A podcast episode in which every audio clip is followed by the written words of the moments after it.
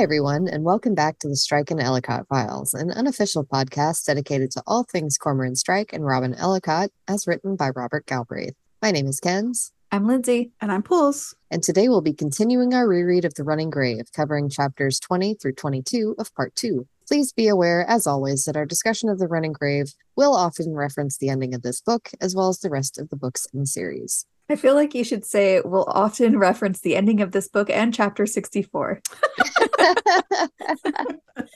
That feels appropriate. Uh-huh. I mean, we, Yeah. we do be mentioned in that chapter a lot. Yeah, we're sorry about that. Uh, Not I'm really. not sorry at Yeah. all. sorry, not it's sorry. amazing. It's like the keystone of the entire series. That is. chapter. It really is. That's the moment. It's the moment. Okay, let's jump right into the listener question. So, we got this email from Gemma, and she said, Hey, absolutely love the podcast. It's brilliant to hear just how much you love the books. I'm sure you won't get to read this, but I thought I'd message anyway. I'm doing a reread of Cuckoo's Calling, and can I ask how I have never heard anything more about Strike's army girlfriend, Tracy? Like, WTF, we never hear about her again, and Lucy says Strike should have married her. Tracy, Tracy, who? Any thoughts? This is killing me. First of all, we did read that. Mhm. But this is a fun question because Tracy's interesting to me. So we do hear other bits about her here and there, not just this one mention. Strike dated her during his SIB days. Yeah, she's another officer like he was. I think a lot of us want to know more about Tracy because, in my opinion, I think she was probably the healthiest relationship that he's had, just from the little we know. At least that's Mhm. what I have in my head. Uh, Lorelei could be up there since she's not a psycho, but Strike and Tracy, I think, would have had so much more in common. And because it seems like it ended amicably, you know, he thinks that he had intended to send her flowers after she had a baby. And I don't think he would do that with an ex where it ended badly. You know, he's not sending Madeline flowers for anything. Nope. I can't see him sending any of the women he's dated in these books flowers because Yeah. they have all ended in disaster. Yeah. Uh, so I feel like Tracy must really be something special. Other things we know about her, we know that she froze up driving on an alpine mountain pass and I wouldn't let too. Strike take the wheel. Yeah, well, yeah, absolutely Yeah. not. She was also with Strike in Africa at some point. He mentions a few different countries he was in because she was manning the video camera while he questioned a woman about an alleged rape. Mhm. And that's all we know. I, Yeah. Who was the mutual friend she married? I don't know. I don't know. A lot of people think it's Hardacre. Graham Hardacre. Yeah, but Yeah. he had multiple kids. Okay. So I don't know if the timeline works out. And why do I picture her as a blonde in my head? Is it just the Hmm. name Tracy? Feels blonde. I don't I don't know. It feels like a blonde name. Like you need a Tracy. Like she should be blonde. I don't know. I just don't think that it would have ever worked because No. Strike was nowhere near ready to get over Charlotte and actually move on at that point when they dated. No. I have a feeling that they just wanted different things. Maybe she wanted commitment and children, and he just obviously he can't give her that. yeah, that was the gist I got as well. Yeah, it would be fascinating to know who ended it, wouldn't it? It would be. I kind of want it to be Tracy. Like a woman who recognized that he didn't want the same thing as she did and said, Well, okay, bye. I think it would be really interesting to hear from her again. I just Me wonder too. how serious things were with her. Because, like, on one hand, we had Lucy hoping that he and Tracy would get married, but in Lethal White, it says that Charlotte was the only person he had ever said, I love you to. How long were they together? And just how serious was it really? Did Lucy just want he and Tracy to get married because she seemed like she wasn't a total psychopath like Charlotte? Probably. I bet that's it. I don't know. I think that they probably had a lot in common. They probably dated for a while, were a good match. You know, obviously Lucy knew about her. Mhm. Yeah. Lucy just probably was hoping for something more. I also kind of wonder whether or not Tracy kind of looks like Robin. well, there maybe that's why you think she's blonde. Uh, yeah. I mean, Strike likes women with that coloring. Yeah. So Yeah. that's just my feeling, you know? It's a good feeling. I'd love to see her come back and need like Strike's help. And Robin's like, wait, you have an ex who doesn't hate your guts? That would be fun. That would be really amazing. fun. That would be super fun. Yeah, there's a lot of characters who people think will come back. I don't know if it would happen, but she would be one that I think would be really fun. I agree. I want to get to know more too. I think we're just all really interested in boyfriend strike that's not We desperately need in to see these boyfriend books. strike. Yeah, a good boyfriend strike. Yeah. All right. Well, I hope that answers your question, Gemma. We're all Yeah. really interested in solving the Tracy mystery as well. Yeah, we are. Mhm. Okay, so we have a this is the start of part two. So we have a part epigraph. Ooh. So the epigraph for this part is from hexagram 46 or pushing upward. Within the earth, wood grows, the image of pushing upward. Thus, the superior man of devoted character heaps up small things, in order to achieve something high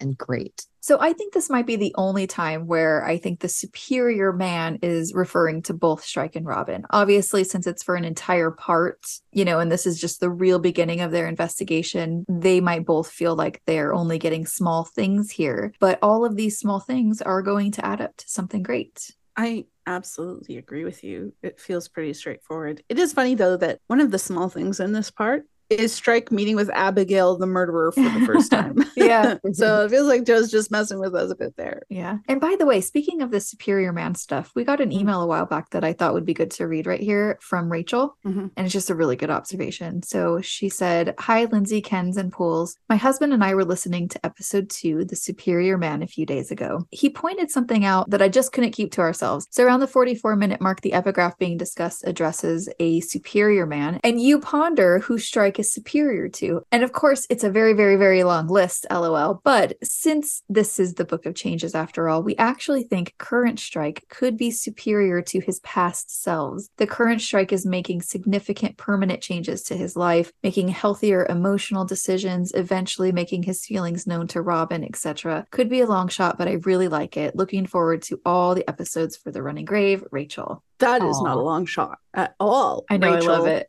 I totally agree because yes, the point of these books is that Strike is superior to his past self, and Yeah, everyone is becoming superior to their past selves because they're growing. it's great. Mhm. Also, can I just say I love that you and your husband listen to us together because I can't even get mine to read the books. So, Yeah. like, I mean, he supports us in other ways by like coming to refill my wine while we record, etc. That's very supportive. which is we all appreciate supportive. that. Yeah, we sure do. But no, that's that's so great. What a great date night activity. Listen to us Mhm. thirst for two hours about a fictional man. I love it. But I I really like that idea, though. Mhm, He is too. superior to other certain people, but also to his Mhm. past self. Absolutely. All right, let's jump into chapter 20. In chapter 20, Midge and Barclay share intel about the area around Chapman Farm, and Robin and Strike get updates about Jordan Reaney and Niamh Doherty. The epigraph Over the earth, the lake, the image of gathering together. Thus, the superior man renews his weapons in order to meet the unforeseen.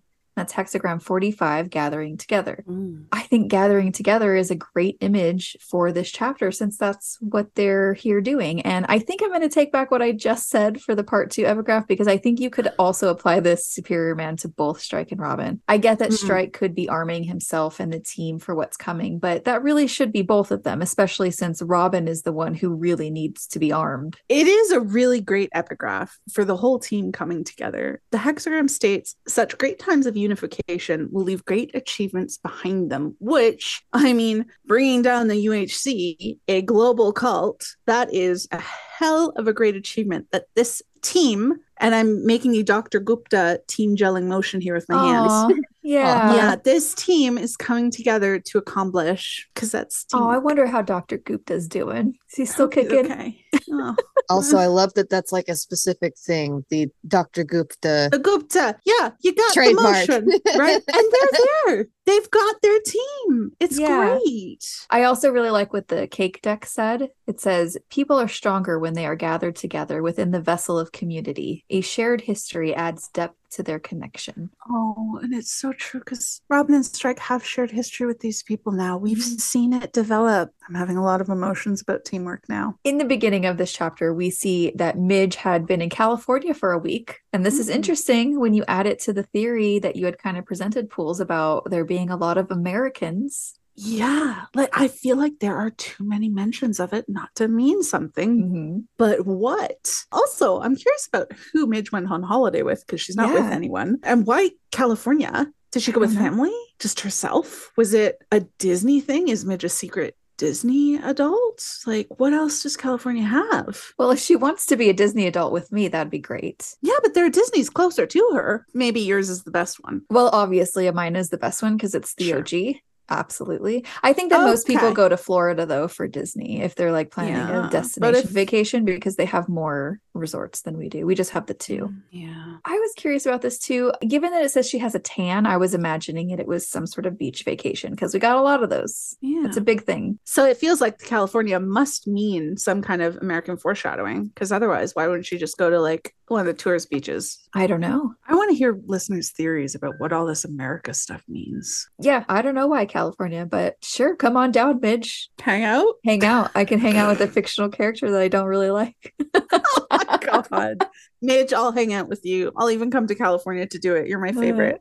We have beaches up here, sort of. Not the same weather. No, and our beaches are on lakes and they kind of suck. Oh, that's not a beach. That's oh, how sad. It's a beach. Beaches are They're a lake. big lakes. They're the Great Lakes. They're Oh. basically little oceans. Mhm. We have beaches on little lakes too, and they were quite nice. Mm, that is not how I would imagine a beach.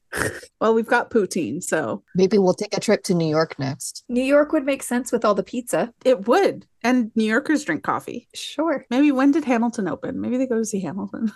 I want Strike to rap to Hamilton the way he rapped to DB Mac. Oh my god, that would That be was amazing. so cute. Oh, that would be so good. That's yeah, that's one of my top cute Strike moments is when he raps. Anyway, this whole bit is very endearing where Dev, Midge, and Barclay have all taken turns figuring out where the cameras are at Chapman Farm, where the blind spots are, especially Barclay clearing out a path for Robin at what will be the rock spot. Barclay is both really smart and a real one for clearing out all those brambles. And it's just like how he helped dig out the nettles from that horse's grave in Lethal White. Mhm. Yeah. Grave digging buddies. If I was Barclay's wife, I'd be nervous about him being up at a cult. Well, there's no real evidence that the church is killing anyone yet, you know, Like, let that would stop me. That would stop me from being worried. Evidence. no, I mean, I guess Come so. on. But worst case, if he gets caught, he pretends a farmer hired him to clear some land and he got the wrong field, right? Mm. Eh, You know, it worked for Midge, but you'd still be anxious. Have you met me before? I mean, is this just how people go through life not worrying about things? Yeah, No, yeah, I'd be super Oh. worried about this if I were. Yeah. I'd be chill. I'd be like, all right, have fun. Anyway, this does give a real sense of a team dynamic between them. Again, I know it's their job, but it does feel like they all really wanted to make sure that this was done really well because they care about Robin. Yeah, you really do get the sense in this book that the whole team really cares about Robin. And it's Mhm. such a huge difference from how the team felt during Troubled Blood. Mm, fucking Morris. Don't remind me. Fuck that guy. I try to forget that he existed most of the time. So Strike brings out the rock and explains the plan of how they're going to write letters back and forth. This was super exciting for me because we had discussed the possibility of letters being exchanged and dropped. I think it was Kurt who suggested that there would be a drop location for messages, and he was right on that. Mhm. I know you had wondered why they didn't use a burner phone for this pools. I've been I did. thinking about it. I feel like it's possible you wouldn't get great reception out there. Mm. That's a guess on my part, but it's possible. Um, but more importantly, I think that it would be a lot riskier for Robin to be out there talking to someone um, and having someone overhear her because that's how she hears Will and Lin. Mm. It seems riskier than writing letters. Yeah, that's been my thought as well. Because communicating with someone on the outside is going to be risky regardless of the approach, but communicating over the phone where somebody else could potentially overhear your conversation really ramps up the risk of getting caught. I'd be scared about it. Like, even if you didn't get caught in the moment, what if someone heard? Well, she could have texted her updates on the burner phone and then just had it there to call from in the case of emergencies. If you're like sitting in the middle of the woods texting is much easier than sitting in the middle of the woods trying to hold a flashlight and write a letter. Maybe. I guess they just, how would they have kept it charged? Well, you replace it each week with a freshly charged one that you turn off when you put in the rock. Maybe. But you might have a point about reception, though. Although I feel like the principals probably have cell phones and the ability to use them at the farm. Even if not all of them, you're not telling me Wace goes there and doesn't have his little No, I'm phone. sure they have because they FaceTime Mazu at one point. Oh yeah, they can FaceTime, so they've got Yeah. Wi-Fi. I, I we don't know how big. Yeah, we don't know how big the Mhm. area is, but Mhm. letters is just so much more romantic. You know, that's what it comes down to. She can cry over seeing his kiss. Yeah. Yeah. It really helps with that whole absence making the heart grow fonder. Anyway, this part made me really nervous when it says if you skip a Thursday letter, one of us stays in the vicinity and keeps checking the rock. If we haven't heard from you by Saturday evening, we come in the front. Too soon, said Robin. Make it Sunday. I remember being really nervous about this because I was like, oh no, something's going to happen and they're going to wait and it's going to be bad. Mm, And I Yeah. can't help but think of later on. I don't remember if it's Strike or Robin who thinks about how Strike had always said he'd come in the front to get her, but how does that actually look? What would have Yeah. actually happened if he had to do that? I think that was Strike once he realized that, oh shit, she actually hasn't shown up. Mhm. And oh shit, what Like, am I going to do? Yeah. Yeah, I think they're a bit blasé about this. Just like when later in the book, when Strike says they'll pull over and confront whoever's tailing them. Yeah. I was like, no, you won't. no, you won't. Saying we'll walk in and get you and actually being able to do that are two different things. And you, you can't know until you're in the, the situation, right? Yeah. Although I bet he could have pretended to be Rowena's ex fiance I would have loved demanded, that. yeah, Love it oh, boy, I would have loved it, and demanded to see her, or else he'd call the police and report them for kidnapping. Just show up Mm. at the farm, make a huge fuss, Yeah. threaten them with the cops, and they'll bring her out, right? Because they would have trusted the brainwashing to work. They let Will see his family when they kicked up a fuss. Yeah. But of course, the brainwashing doesn't work. She'd have just walked out the door with him because I would like to see any of them try to physically stop Strike from taking her out the door with him at that Mhm. point. Yep. That would have been good. possible. Yep. Mm, it would have been sexy. When I say good, that's what I mean. Obviously. Obviously. Obviously. Obviously, yes. Uh yeah. I the thought of Strike just busting down the doors and, you know, screaming for her. It's appealing.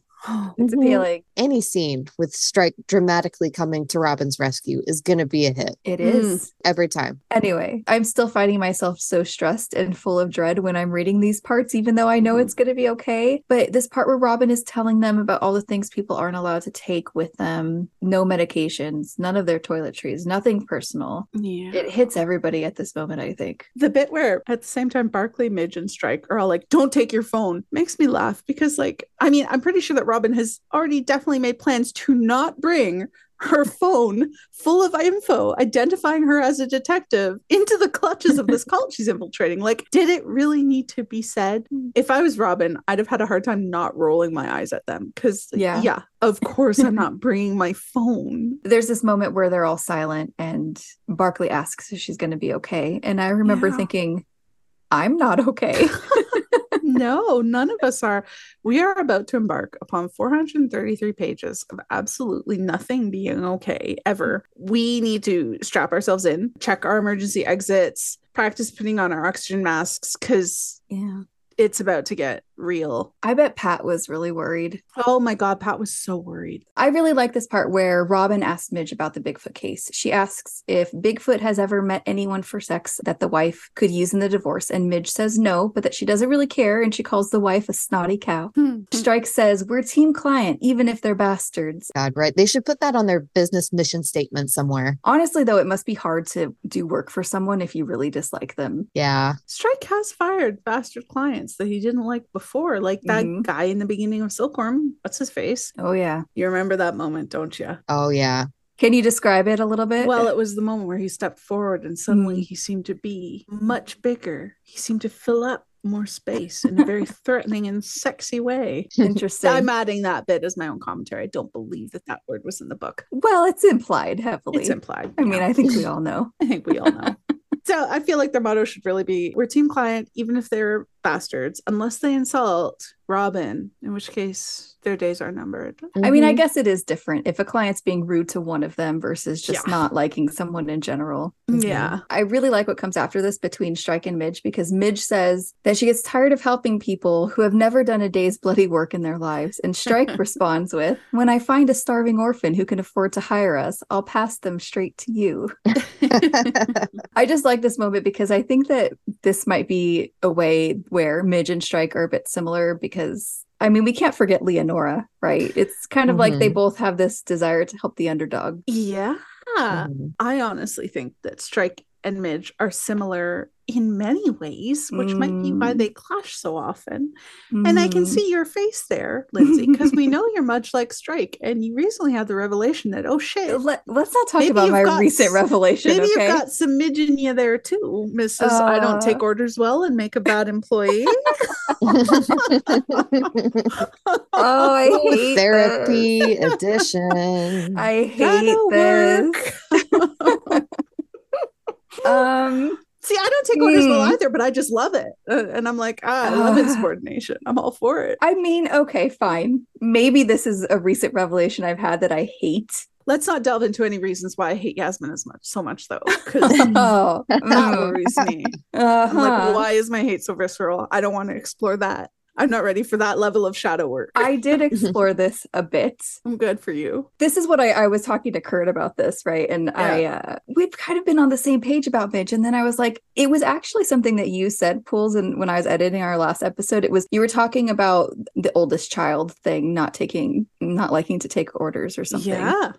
And I don't know why that struck something in me, but I was like, oh no.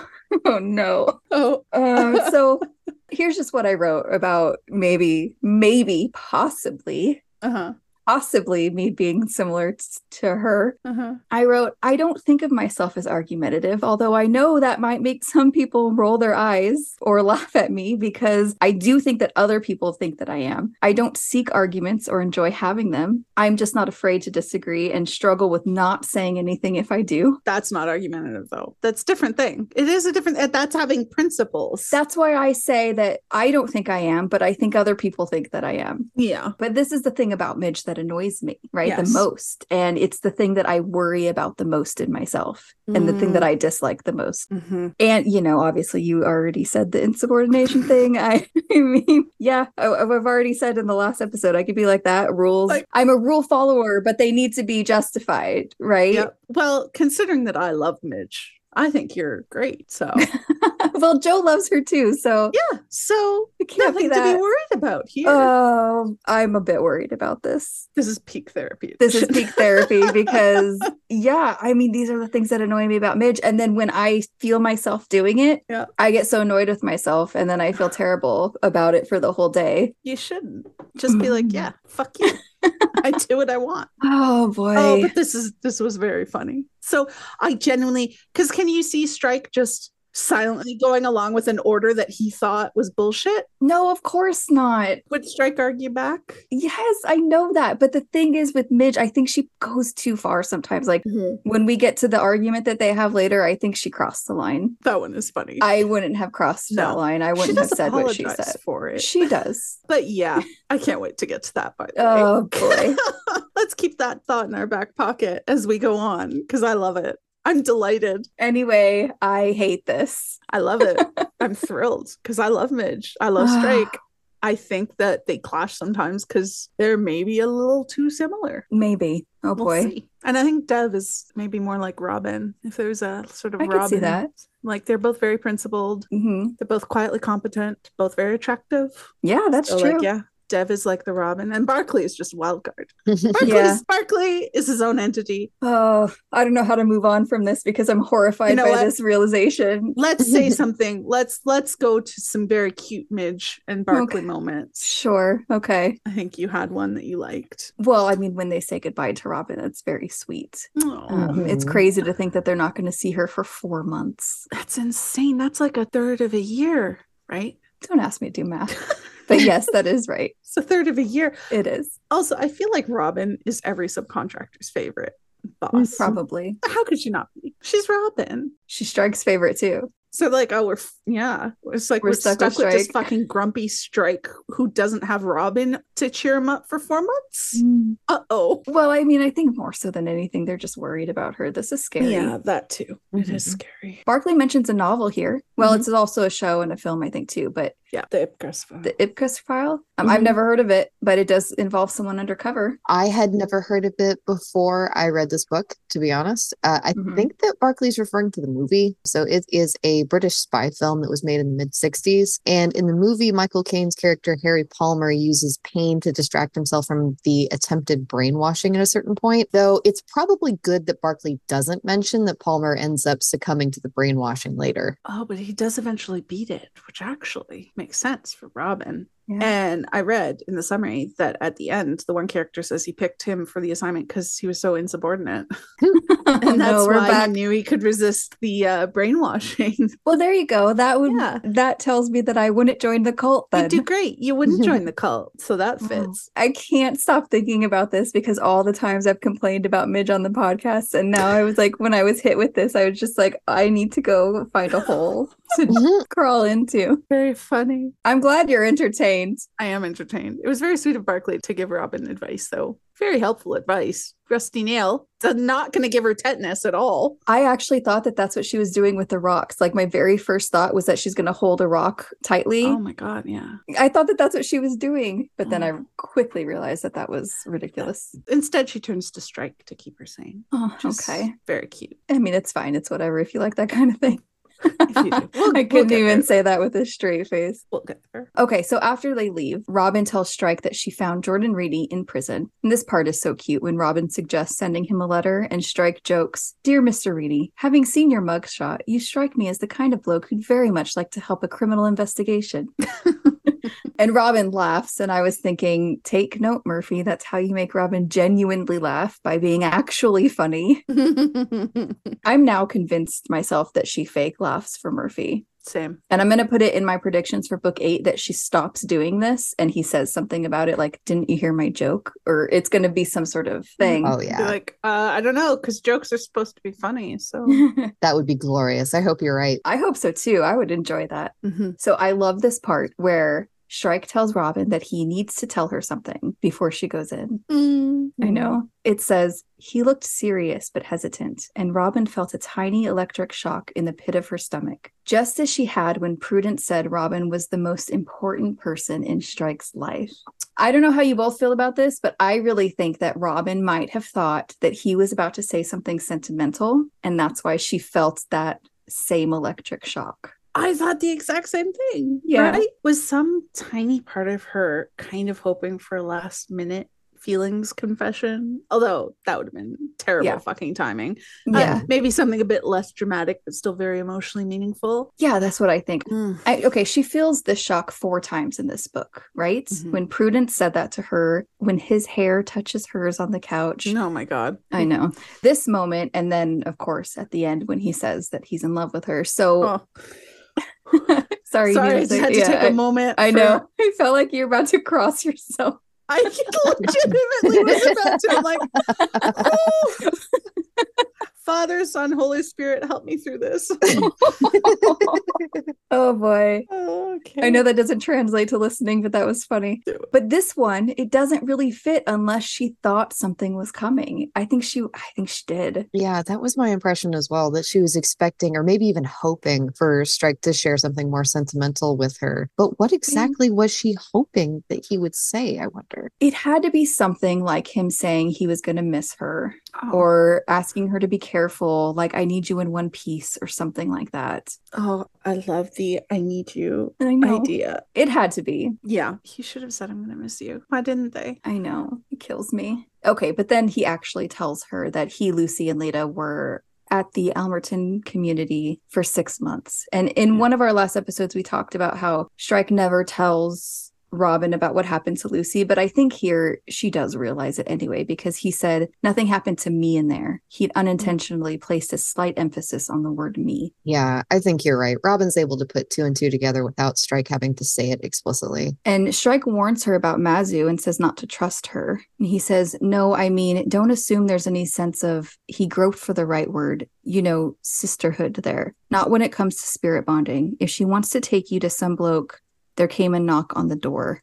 I think for the first time, I was with Strike being annoyed that Pat had interrupted them because I was dying for him to finish this thought and for Robin to really understand what he's saying. Mm-hmm. I was so worried that this meant that Mazu was going to betray her in some sort of way like this, bring her to someone. You know, what this made me think was Strike's phrasing and his assumptions in giving this warning really show that neither of them actually know what it's going to be like to be in this cult. They can't comprehend it yet because warning Robin not to trust Mazu, not to go with her, Robin doesn't have the choice to not Yeah. go with Mazu and do what Mazu says inside Chapman Farm. As we see, when she kisses Mazu's feet and follows her into the temple, the control and fear that Mazu holds over the members is so strong, and you cannot understand what that's like until you've experienced it. Robin can't just make an excuse to say, No, I'm not going with you to that guy. Yeah, I agree. They don't know what they don't know. Yeah. I don't know. I think the don't go with her thing was he's trying to be specific in explaining Lucy's situation, but I was just hoping that Robin would understand that Mazu wouldn't help her when it came to the creepy sex stuff, I guess. Yeah. I think after two minutes after meeting her, Yeah, yeah, I be like, know. oh boy. I know, but it's just this is one But of yeah. those interrupted conversations in this book that felt nerve wracking. Yeah, I get you. Let them finish a conversation for the love of God. I know, just one time. One Jo, time. come on, Jo.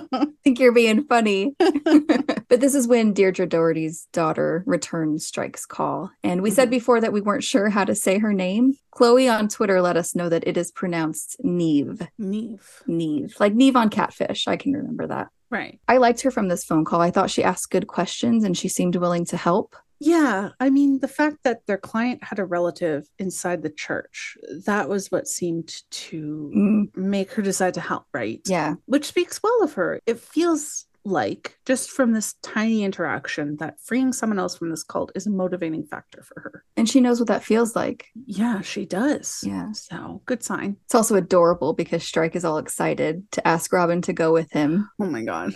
Be good if you heard what she's got to say before you go in. He's just so cute. He could totally just tell her what she said, but of course he wants her to go. Well, yeah, of course. Because listen, when Strike has an opportunity to do a joint interview with Robin, he's going to take it. See also Troubled Blood. He likes hanging out with her. Once Robin had left, Strike sat down at his computer, his spirits rather higher than they had been on waking up. He just scuppered the possibility of Robin spending the whole of her last free day before going undercover with Ryan Murphy. If his actions recalled, however faintly, Charlotte Ross's machinations with regard to himself, his conscience remained surprisingly untroubled as he Googled pleasant places to have lunch in Chalfont, St. Giles. Oh my God. He's Googling. He's Googling. Yeah, I know. First of all, I don't think this is close to Charlotte level manipulation. This feels very human Mhm. and adorable. Totally. This lacks the maliciousness and just general sort of nastiness of Charlotte's manipulation for sure. Because he just wants to get to spend some more time with Robin before she's gone, which I guess you can argue Murphy's trying to do in the next chapter as well. Ah, blah. Fuck that guy. Seriously.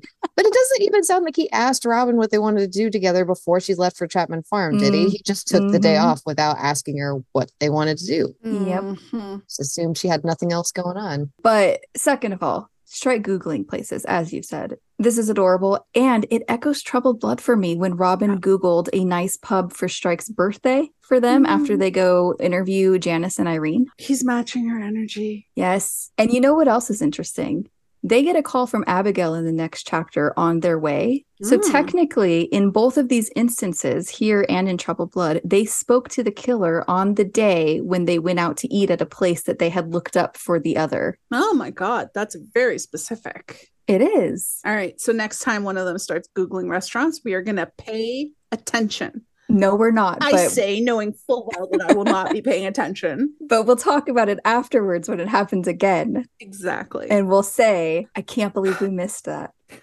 we literally specifically said that we would pay attention to it. You- Yeah, well, there you go. All right. Yeah, I just thought that was really interesting. It's a That fun is one. really good. Also, still adorable. I love that Strike did this. hmm Very sweet. Literally, he's matching her energy. He's matching her effort. Mhm. I feel like Robin's boyfriend strike is going to be great boyfriend strike. Top tier. Okay, let's go to chapter 21. Let's do it. All right, chapter 21. Strike and Robin interview Niamh Doherty. The epigraph for this one. The danger of heaven lies in the fact that one cannot climb it. The effects of the time of danger are truly great.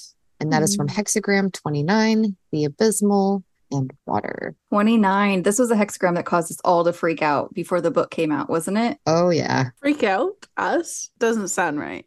No, Yeah. uh, it doesn't track. Yeah, we were all worried about this one because, oh, because I wanted Robin to drown like in the ocean. well, that, yes, that, but Jo posted this as as a header, right? That's where we, yeah. But this hexagram being water on water and all about finding yourself in danger in water, I think it could be a clue about what happened to Deirdre because. In this chapter, Niamh says that she never found out what happened to her mother. Oh, that's so smart. Yes. And I'm interested in this bit from the Book of Changes. I'm not quite sure what it means, but the Mhm. whole line says The danger of heaven lies in the fact that one cannot climb it. The dangers of earth are the mountains and rivers, hills and heights.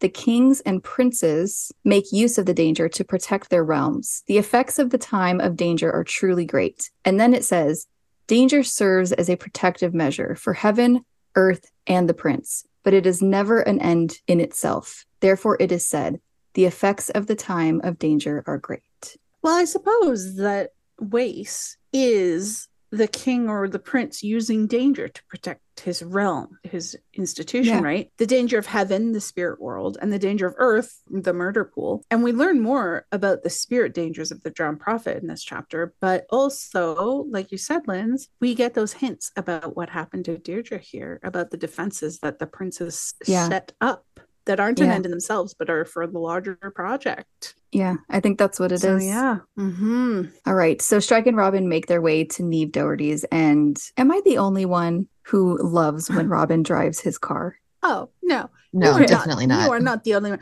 I adore Strike being Robin's passenger princess. He recognizes her skills and her preferences and he respects them and he lets her drive. You know, Mm. he doesn't subscribe to this nonsense of being emasculated like a certain someone who kept stalling out the Land Rover. He just he eats the snacks, he controls the radio, and he he drinks Mm. from his Stanley cup and he's good. I think for me, there's also something about it being his car because there's a Mm. certain level of closeness required for someone Mm. to allow someone else to drive their car. You Yeah. don't just let anyone drive your car, but it's a normal thing for them because they're so close. Oh, yeah, it is. Uh, Robin thinks about how she realized that she wouldn't be able to take her birth control and that it was specifically listed as a banned medication. I think most people were way too worried about what this would mean for Robin and Murphy instead of what I think it's actually hinting at. Of Mhm. course, the UHC specifically bans birth control. They do Yeah. not want women taking it when their whole business is getting women pregnant. Yeah, exactly. The whole lack of birth control is supposed to point to the whole baby trafficking plotline, not Robin getting knocked up. I swear this is like a perpetual fear in this fandom, and I just don't get it. I don't either. Yeah, I'm not on board. I don't feel this fear either. Mm-hmm. She's definitely not pregnant before she goes into the farm. Timeline Right. rules that out. And then afterwards, the book specifically mentions her buying and using condoms. So I'm confused about how a reference to using protection is foreshadowing for a pregnancy. Um, because especially since it's just for a bit before she goes back on the pill, right? yeah. Make the math math for me because it's not mathing. I feel like poor Jo is thinking, let me make sure to say Robin bought condoms so no one freaks out. And then she scrolls and then she scrolls through Twitter and it's like, oh, come on. Oh, that's funny. Yeah. Yeah, that's very good. Yeah. We're all on the same page on this, I think. Mm, I think so. But anyway, it says that she didn't tell Strike about this. And I was just laughing because she really could have used this as an opportunity to ask the question that Ilsa wanted her to ask. Oh my god. Obviously, I'm kidding. I know she Tell me wouldn't about have. your contraceptive preferences. it would have been great. That would have been so hilarious. She'd be like, "Yeah, so I got to stop taking the pill, I guess." Uh, speaking of birth control, do you do you guard your condoms after you use them in like in case of heists? Just throw, In wrap them up and throw them in your pocket. Yeah, do you like you should probably tie them up and like put them in your po- so no Yeah, one can get take at 'em with you. Dispose of the evidence properly. Horrifying. I really want to see that conversation. Yeah, really that'd great. That would have been so good. Uh, I can't wait for them to be able to talk about things like this. It's just going to be in my head that they're going to talk about all of these things that, oh, I, I wanted to say this to you, but didn't. It- It'll be really cute. I wanted to tell you that Bijou stole condoms and shoved them up herself, but I refrained. And he's like, "What the fuck?"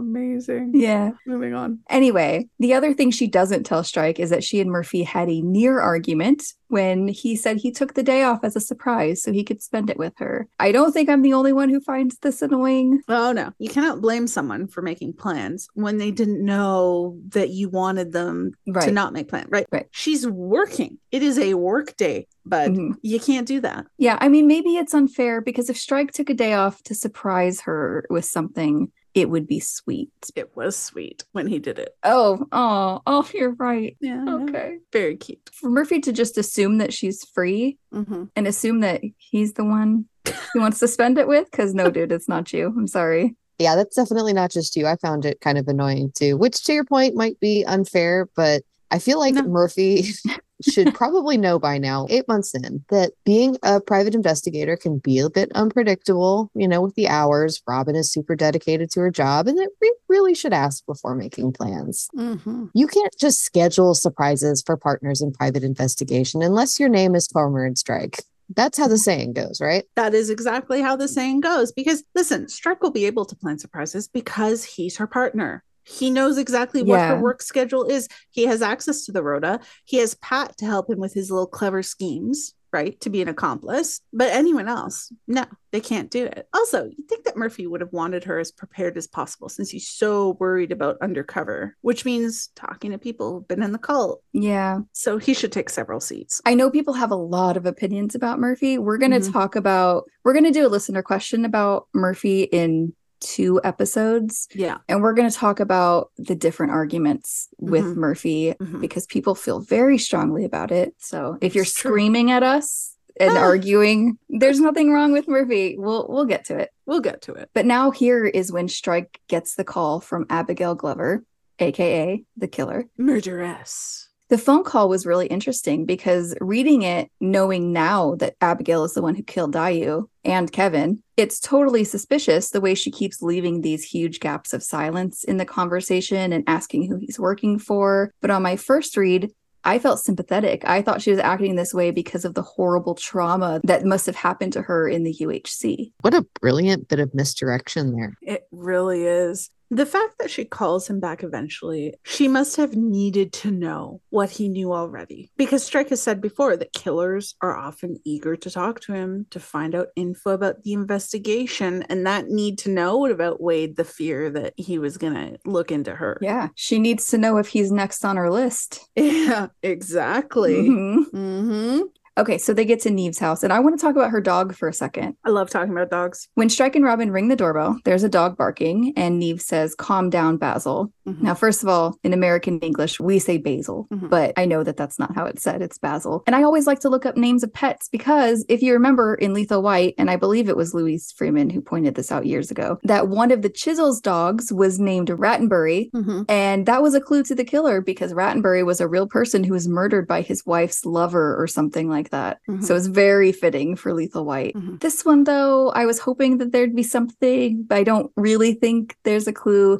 Niamh likes to bake. Mm. So maybe, yeah, she makes like focaccia. sure. I don't know. Even looking up Basil's meaning is like a given name, you don't really get too much. It apparently means royal, kingly, brave, valiant, and chivalrous in Greek. And then It's a lot brave. of. I know, Sounds very Gryffindor. right? Mhm. And then brave, fearless, and and and intrepid in Arabic. Um, I don't know if it could be describing Niamh herself, or maybe Jo just thought that Basil was a good dog name. maybe she likes the Great Mouse Detective because that's the name of the Sherlocky mouse detective, Basil of Baker Street, Oh my god. which was the first detective I ever loved. Um, Basil Rathbone was the actor who played Sherlock Holmes in the old Oh. classic movies. So I feel like that might have been the inspiration for the Great Mouse Detective. Yeah. And you'll like this, Lindsay. One of Mhm. this Basil's middle names was St. John. Oh my God. Do you know what? When I read your note, I was like, why would I like it if its name was St. John? And, we didn't get till I was pronouncing it. John that you were like, oh, that motherfucker. And this Vince, do you know this? Do you know Yes. Oh my god. Okay. yeah, yeah, yeah, yeah. St. John Rivers is Stupidest so for our listeners.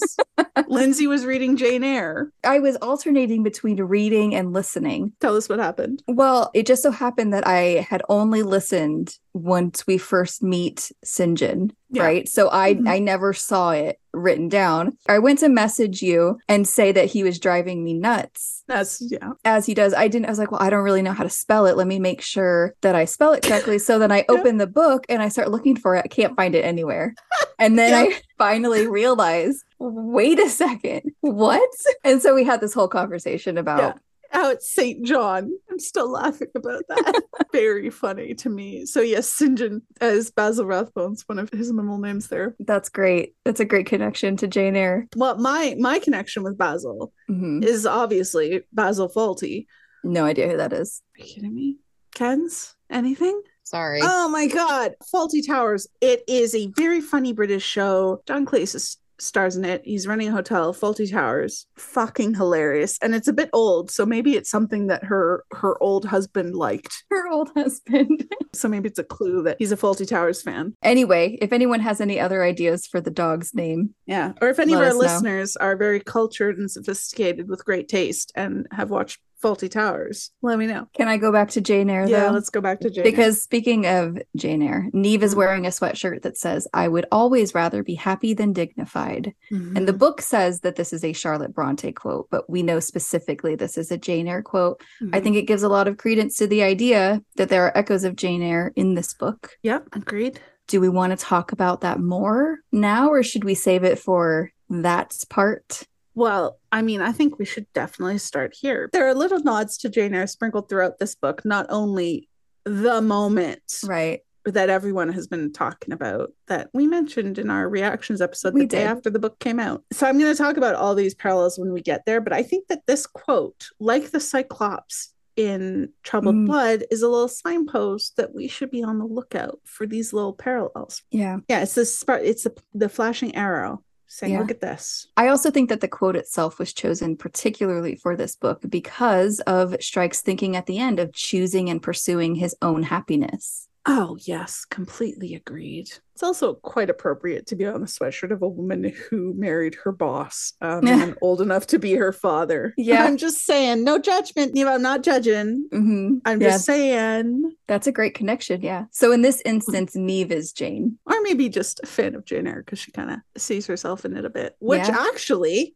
yeah, given Lowood School, I bet Niamh does see and she escapes from it. Oh my God. Holy shit, Niamh is Jane. Like yeah. in her mind.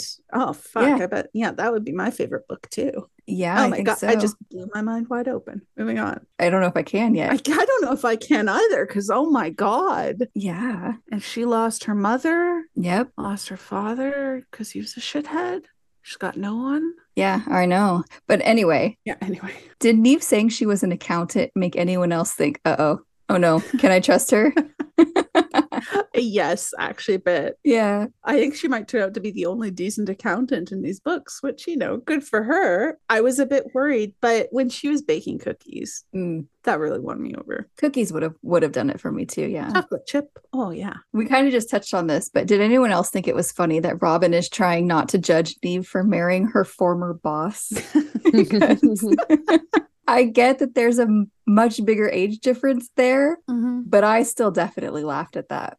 Yeah, Oh too. yeah, it is hilarious. Given that she's going to be marrying her former boss in the future, Yeah, she right? is. And she did the same thing with Cynthia and Roy in Troubled Blood, didn't she? Oh my god, you're so right. This is the thing, isn't it, Yeah. Pools, where you Mhm. dislike something in Yeah. someone else because you dislike it in Mhm. mhm, yourself? Yeah, I think that Robin has got to do some shadow work, is what I think. She's suppressing her own love for her former boss and therefore judging it in everyone else. Oh, that's funny. Basic psychology stuff, Robin. Prudence can tell you about this. That is actually really hilarious. It is great. I love Judgy Robin. hmm This Judgy Robin is not my favorite. It's Judgy Robin. particularly good since it's so hypocritical. I love them both when they're hypocritical. Yeah, I find great. it very endearing. of Like, course it is. yeah, Yeah. It's so cute. Oh, that might be my favorite thing to come out of this set of chapters. Okay, the way Niamh talks about both of her parents Mm-hmm. is interesting.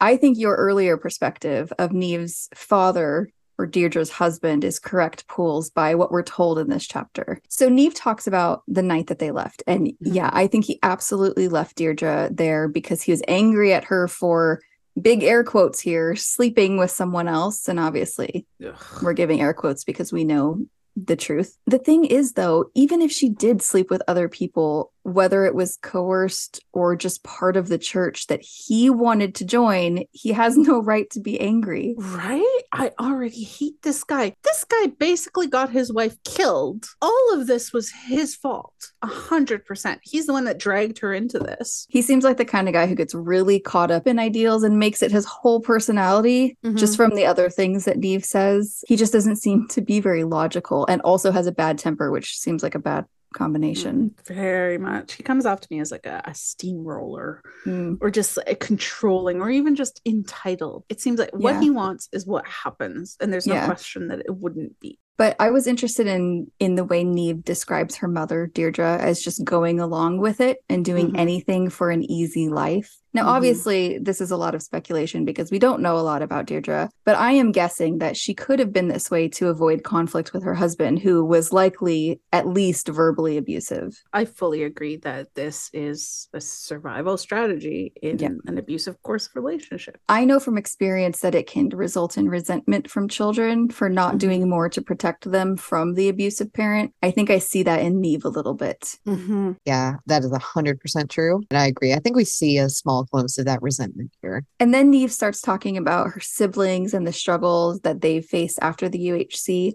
She says that she's fine. And that kind of reminded me of Strike and Lucy a bit because, as Mm. Robin points out, she does choose to marry a man who's old enough to be her father. She probably wants that security. That is such a good parallel to point out because she and Strike are both eldest children Mhm. and they've both escaped and didn't know about sexual abuse that their younger siblings suffered. This is a parallel right here. Yeah, I think so. We got to jump to this cute moment though, because Oh my God. this is yeah. one of my favorite strike moments in this book when Niamh goes Mhm. upstairs to get a picture of Deirdre and the dog wants a piece of the cookie he's eating. And Robin tells him not to give the dog any. And he says, She says you can't have any. Strike told the fox terrier, cramming the rest of the biscuit into his mouth. It's not my decision. Oh my It's- god. It's so cute. It is so cute. And I don't know why it feels a little flirty to me, but it does. And it's adorable. 100%. I love it. These two are so married. This moment, it, it's the most married they've ever been. Like, I mean, and they've been super married before, but this is next level and it absolutely melts me like chocolate Yeah. chips in Strike's mouth. Oh boy, I didn't expect you to say that. Also, just a note that this is Robin telling Strike what to do or not to do, and Strike obeying. We love that. Plus, Robin's knowledge of animals that she immediately shares because she knows Strike won't have had the same experience growing up with dogs as she does. She's sharing her expertise here. Very cute. Very cute. This moment is adorable. He is so cute in this Yeah. moment. That's in my my top five list too. Yeah, I Oh, love it. Niamh talks about how there aren't any clocks or calendars there. This information just made me curious about something else. I'm just wondering how on earth these kids know how to read and write with the type of education that they're getting. Because someone, Mhm. they must be teaching them more than what we see, because we know they know how to read and write because Niamh talks about, you know, they have to write in their journals when they turn nine. Yeah. Someone's teaching them to read and write, but how? Well, I certainly hope that they're teaching them to read and write, but I would think they would. I mean, how else are people supposed to read the answer? Right. yeah. I have been wondering this too, and it's been driving me absolutely crazy. Niamh at least would have known how to read really well going in at age of eight. But where are the reading lessons for the rest of the kids if they're just learning rote doctrine? I don't know. It's insane. I don't get it. somehow it's happening. Maybe they're growing more and more lax with it. Maybe when Mm, Niamh was there, be it was a little bit better. I mean, the only ones they're keeping are are the girls, really. So Mm. why would girls need to learn how to read? I don't know. They're just walking uteruses. Another thing Niamh says is she tells a story about how she and her brother found a bloody hatchet in the hollow of a tree, and Mm. everyone knew this was a big deal, right? oh yeah, I'm like, oh it shit, almost seems so obvious to me now that this is clearly the murder weapon. the smoking hatchet. Is the smoking hatchet? Oh, yeah. It seems clear that Dayu didn't drown and that this is what happened. Definitely obvious that the hatchet is going to be hugely important to the plot. Especially when it says, We made up this whole story in secret about how Mazu had taken a naughty child into the woods and killed them there. Oh man, we should see if we can get these two to help us make predictions for book eight because that's pretty close. This feels like one of those moments where Jo kind of tells us the answer. mm-hmm. Without telling us. Okay, so next Niamh tells Strike and Robin about the drowned prophet. It's so Mm. weird because it it almost feels like we're talking about two different people when you talk about Dayu versus talking about the drowned prophet, but they are. They really are. One was a child, a little Mm. spoiled maybe, but so young, seven years old. And the other is a complete projection. It's a myth built in a child's image.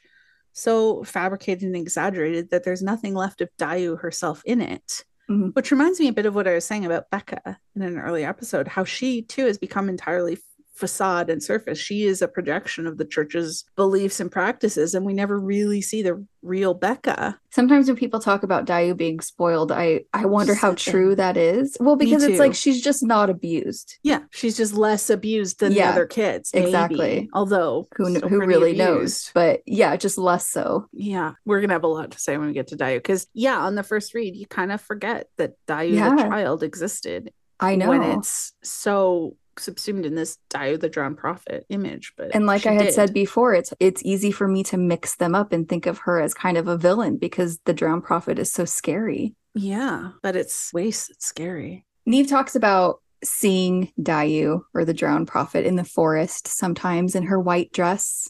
I can just only imagine how scary this kind of thing would be to a child. It says Mhm. all the kids at Chapman Farm were petrified of the drowned prophet. She's listening. She'll know if you're lying. She'll come and find you in the dark. That was enough to Oh. scare us all into good behavior. It really sounds like the drowned prophet was like evil Santa. Oh, yeah. What was the dark version of Santa that Dwight went on about in that know. one Christmas episode? Well, I don't know if this is Dwight's one, but Krampus is Dark Mm. Santa. Big Yeah. Krampus vibes. It just makes me think when he's like, learn your rules. Rules. You better, You better learn, learn your rules. rules. if you don't, you'll be eaten in your sleep. Anyway, Strike reads some names to see if Niamh remembers them. And the first name she recognizes is Kevin's and tells them she remembers his sisters too, Emily and Becca. If I wasn't already wary about Becca, seeing as how she's high up and looks American, can't trust that, uh, this would have done it, Definitely cannot trust Americans, obviously, especially Californians. especially Californians. I think everybody knows that though. Mm-hmm. I had no idea why Becca had been gone for three years and then came back to Chapman Farm, but hearing that she's a favorite of Jonathan Wace's and Mazu's, it was concerning. Plus the fact that she's a bit of a bully. But now we know, of course, she was sent away to be more thoroughly indoctrinated by Wace to make sure that she would never reveal what she knew. Mhm. that she'd stay loyal. We also know that she wasn't actually in Birmingham. She was at some other unknown location, I believe is revealed later in the book. Hmm, surprised he didn't just kill her. Me too, honestly. Send her to the murder pool. Yeah. Flora is mentioned, as is the idea of making these dolls. Neve calls them corn dolls. I wonder if it'd be giving too much away to call them straw dolls after the clue on Kevin's wall. Apparently, in my research, I'm not 100% sure on this, but Okay. from what I've gathered, in British English, corn was traditionally used in the past to refer to all cereal grains like Oh. wheat, barley, etc. So corn dollies, the things, aren't actually made with corn husks. Like I know we were all imagining them to Yeah. be made with. They're made with the straw from like wheat and rye and barley, but they're called corn dollies because of the traditional names of those crops Okay. which is also why the corn laws that were repealed in 1846 were called the corn laws, right? It wasn't about sweet corn. It wasn't about Mm. maize. It was about grains. Listeners, feel free to correct me if I'm wrong, but this is what I've gathered. There are no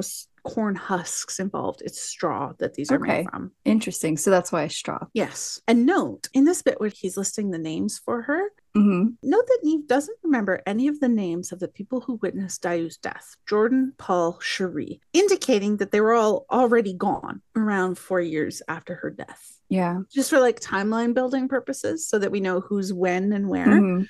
Yeah. Those three were all long gone. Uh, the other two names that Niamh remembers are Margaret Cathcart Bryce and doctor Mhm. Coates, which isn't surprising given that they become prophets. They're probably well known. Yeah. It really made me laugh when Niamh describes Margaret Cathcart Bryce as looking stretched.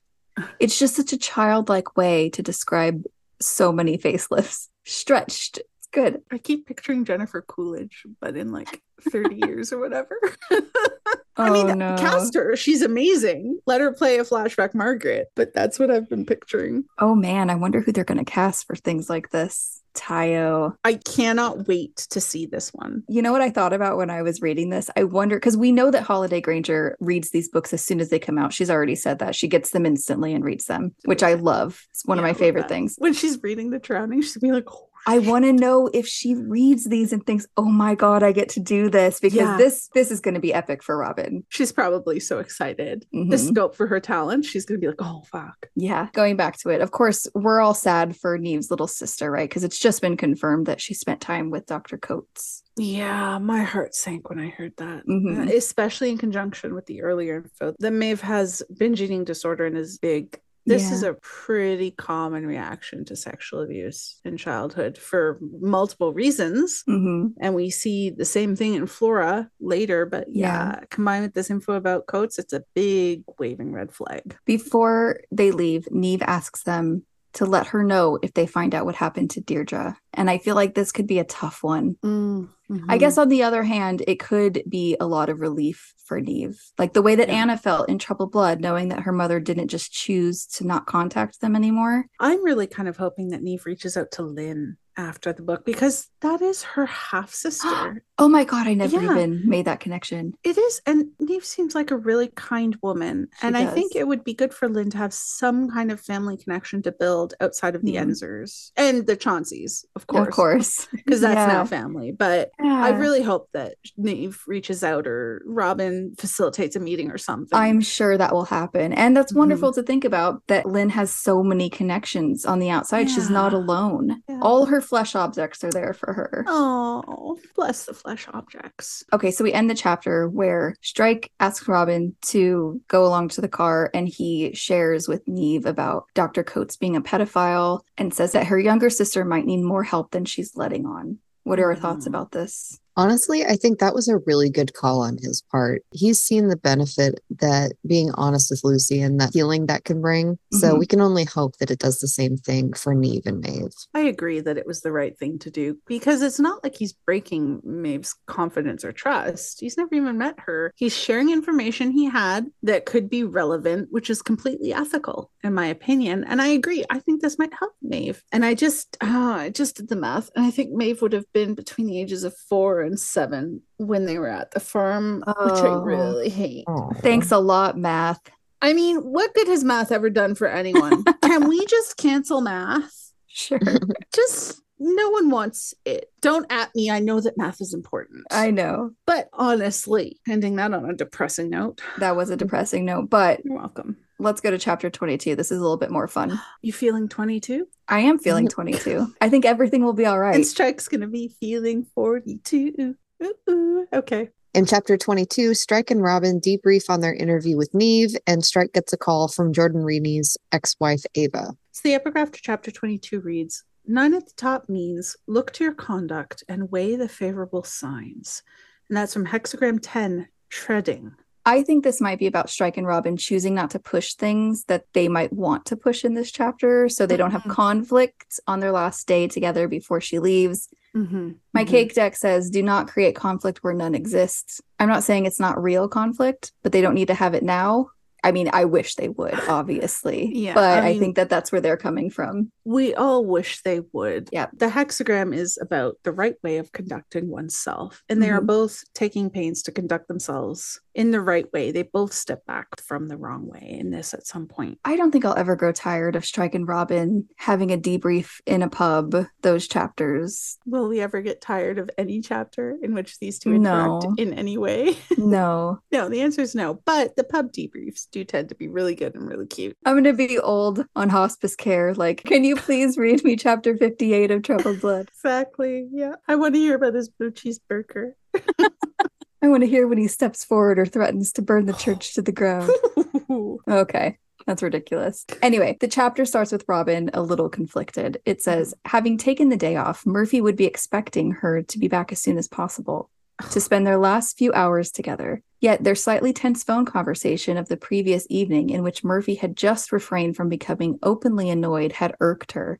Her boyfriend, who supposedly wanted her as well prepared as possible before going undercover, had resented her speaking to the last witness before she went in, and his behavior was all too reminiscent of her marriage. Ugh. Yeah. Ugh. I mean, I know I'm basically just repeating what Robin is thinking, but you cannot help but remember Lethal White. Yeah, you know there are red flags when you start getting comparisons to Matthew. Oh, and she was undercover in Lethal White too, and that was the relationship strainer. Yeah, Matthew didn't like her being undercover, did he? Parallels. I think she's getting a bit of the ick with this. I'm getting it. We're all getting it. Well, not all of us. Some people don't understand what red flags were saying, that there's nothing wrong with him. Yeah. We'll talk about it. We'll talk about it next time. Oh yeah. I don't know if anyone thinks Strike is wrong for this, but I find it sweet when it says he was just happy to have gained lunch, Aw. just happy to get extra time with her. I'm with you. It's adorable. He wants to spend every last second he can with her before she's gone. What a sharp contrast to all those times where he's seen meals with his girlfriends as basically chores that he Mhm. has to get through to get to the sex. Yeah, huge contrast. I'm also sort of wondering if some part of him is viewing this as a kind of war with Murphy, where they're each trying to gain territory and oh, he's cut through the wires and he's gotten lunch. lunch. Yeah. So that's a slight victory, a slight gain. Move the little flag on the map. I mean, I see it. That's me. I'm like, haha. a little bit. I was with him that I was hoping service would be slow. Oh my God. Yes. I was like, okay, give them the most incompetent waiter alive. the first day of the dumbest waiter on the planet. Yeah. Let the kitchen be absolutely slammed. hmm Let the chef pass out for an hour in the walk-in because he's super hungover, which is pretty. It's a kitchen. I've worked in them before. Mm. Bring it all on. Yeah. I'm here for it. Not to insult the restaurant. I'm sure it's great. I looked up pictures. It looks Yeah. so cute. Merlin's cave sounds Yeah. magical, looks adorable. It does looks look so adorable. cozy. Great place for a little date. I still can't get over the fact that he went to Google to find a restaurant for Robin, one that she would enjoy, a special place he could take her before she went away. It's literally killing me. It's really cute. Look, Strike is romantic. Yeah. We haven't seen this with his actual girlfriends, but this man is in love with her. It shows. He is romantic. Yes. I've always thought that he was a romantic at heart. See the end of Troubled Blood. Mm, quite. Hand kiss. The hand kiss. The hand kiss. Yeah. And now we find out he's quoting like poetry to Charlotte. yeah. Previously she was like, oh, it's a thousand kisses, whatever. But he's going to quote different poetry to Robin. Yeah, he's romantic. 100%. Anyway, this part is so funny where Strike lets on that he knows Murphy is an alcoholic. When Robin asks if Ilsa told him, I wonder if she thinks it's better or worse that it was actually Wardle.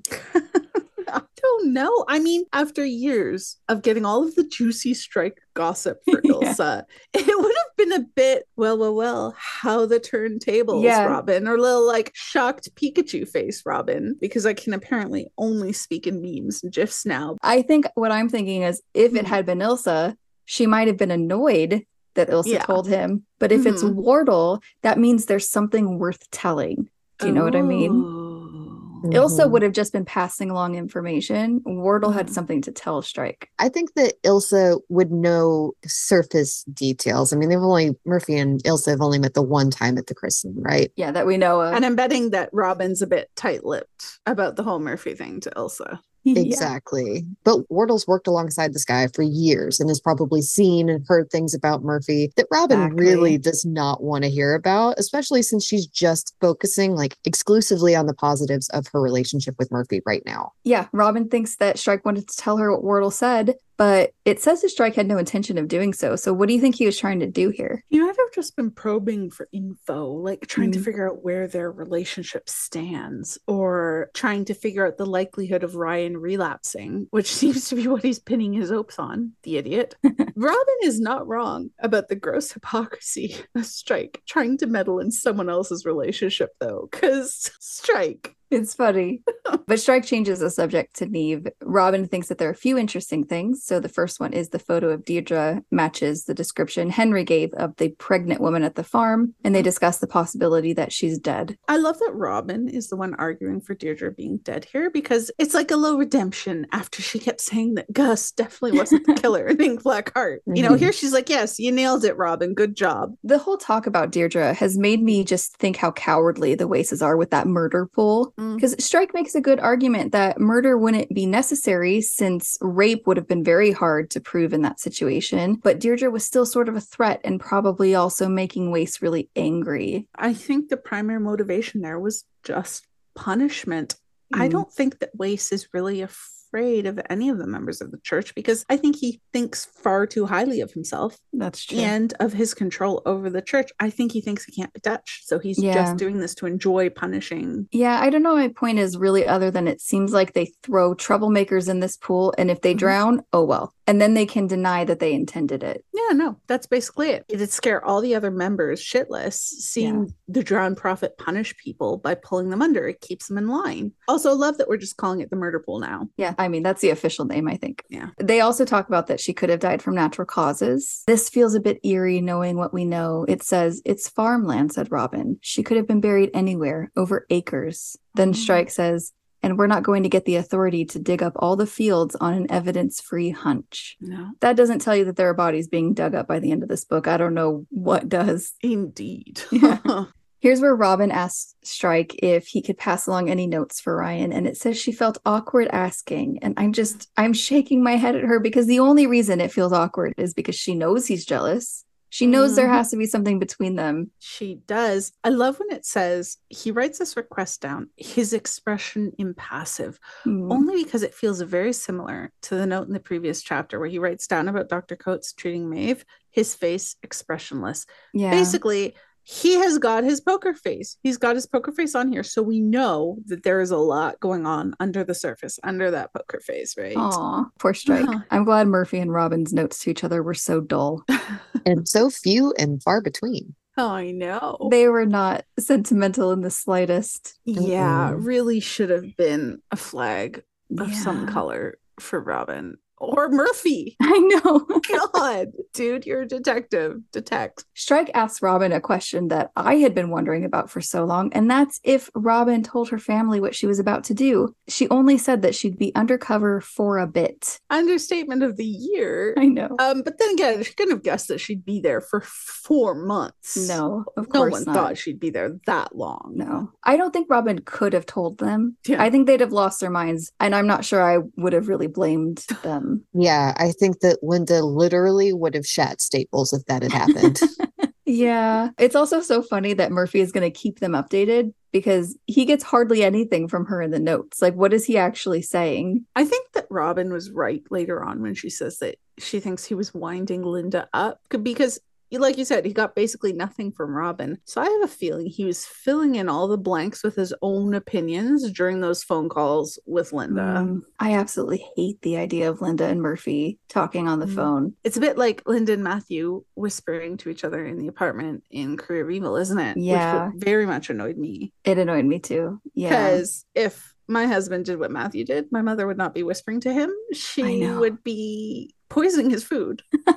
so bless her. Yeah. I wonder was Murphy instructed to not say where she was to her parents, or was Robin okay with him telling her when she was there? I don't think that Robin would want to risk Linda knowing where she was, Mhm. if only because by month three, I feel like Linda or any mother would be ready to march down to that farm and drag Yeah. her daughter out herself. I mean, this is kind of a plus for Murphy, though, because I don't know Hmm. how he doesn't crack under the pressure. right? Because if I had been Linda, I think I would have done pretty much anything to know what was going on. Yeah, he stands up under interrogation. I guess so. Good for him. That's a pro to the Murphy column. Yeah. Honestly, though, that must have been hard for him to do to have to keep her parents in the loop without saying Knowing anything? Yeah, without saying it. Well, well, without telling her where Robin actually was. Mhm. We have to stop from case talk real quick just to mention this line when their food arrives. It says, Strike, who is still abstaining from chips, looks so enviously at Robin's that she laughed. We've all been there, Strike. Oh We've yeah, that's a mood. there. Strikes deep and abiding love of food. It's just so adorable and endearing. All right, Strike takes a call from Jordan Reaney's wife, or ex wife, as she says. Strike is trying to find someone to ask Reaney to talk to him since he's in prison. But the interesting thing about this conversation is when she tells Strike that Jordan has nightmares and is afraid of pigs. No, this was the moment where I was like, well, I was definitely right. The Mm. pigs ate somebody's body. It's confirmed. Yeah, can I just say that someone emailed us that said that they didn't think that this was very believable or a real thing that pigs could eat somebody? Mhm. This is a real thing, right? This, there Yeah. was a killer who fed victims to pigs, right? There have been multiple, Oh, cheerful. but the most notable one is Canadian. So I'm more familiar with him. I've mentioned it before on here, so I won't go Mhm. into details, but it's Robert Pickton, if anyone wants to look him up. Warning, it's grim. Mm. But yeah, pigs will definitely eat bodies 100%. Yeah, that's a it's a thing. It's horrifying. On the cuter side, little farm banter between Strike and Robin is cute. It takes me Aw, back to the. Ritz. Yeah. Mhm. Oh. So sweet. I love it. And then the chapter ends with Robin noticing a text from Bijou, and she Mm. considers passing along Ilsa's warning about Bijou being a sperm thief. I Mhm. really wish she had. Same. I don't think Strike would have been as angry this time because he had already decided that this was over. Yeah. They could have mended that a little bit. Plus, it would have made Strike panic a little Mm. because honestly, I wouldn't mind seeing him sweat. It would really ram home the lesson Yeah. that Bijou was a bad idea for him. Yeah, it could have given him the opportunity to tell Robin that it was over before it started and she'd be relieved. Yeah. And lastly, I still just think it would have been the right thing to do. I know it's a book and it needs drama. Yeah. it just feels like the right thing to do to yeah. me. I mean, if I was Strike, I would definitely want to know. But then if Strike wants to know important things like this, he probably shouldn't be such a dick when people try to tell him important things like no, this. huh? of course. But that's when you Hmm. could slap him upside the head and say, This is what I was trying to tell you, you idiot. I would very much enjoy doing that. I know that there's a little bit later on where Robin thinks that he's with her and therefore is fine sharing the bed. I don't think she fully needed that excuse. I think she would have been fine with it either we'll way. get to that because I have thoughts on that and I can't wait to get to it. it's just sweet that Robin doesn't want to bring this up because Mhm. this was the last time she was going to see her business partner for a while and she preferred not to part on bad terms. Oh, and she doesn't even know it's going to be four months I before she sees him again. That's the longest they've ever gone without seeing each other since they met. It is. Mhm. That hurts so much. Can I just say one thing that I'm sad we didn't get in this book? And I Mhm. hate saying this because this book was such a gift, such, a gift. but I really, really wanted to see them say goodbye to each other. Oh, Hmm. same. I was hoping for that as well. A goodbye hug would have been amazing. I know. that happened in my head when he dropped her off. They definitely hugged. I hope so. It happened. Yes. I really do. I mean, there's no way he wouldn't have said anything. There's no way that he would have just said, okay, bye, and let her get out of the car. Come I on. Mm-mm. Oh boy. Now, homeboy, strap in for the rest of the season, folks. What are we doing next time, Ken? All right. So Suffering. next right. Yeah. So next episode, we're doing chapters 23 through 26. And these chapters see Robin arriving at Chapman Farm. And then we see kind of the beginnings of her time there. Oh boy. Lots of cult stuff. Get our noodles ready. Get our tin tomatoes ready. No carrots. Can't wait. No No, carrots. carrots. That'll do it for this episode. Thank you so much for listening. If you enjoy what you've heard, don't forget to follow us on social media.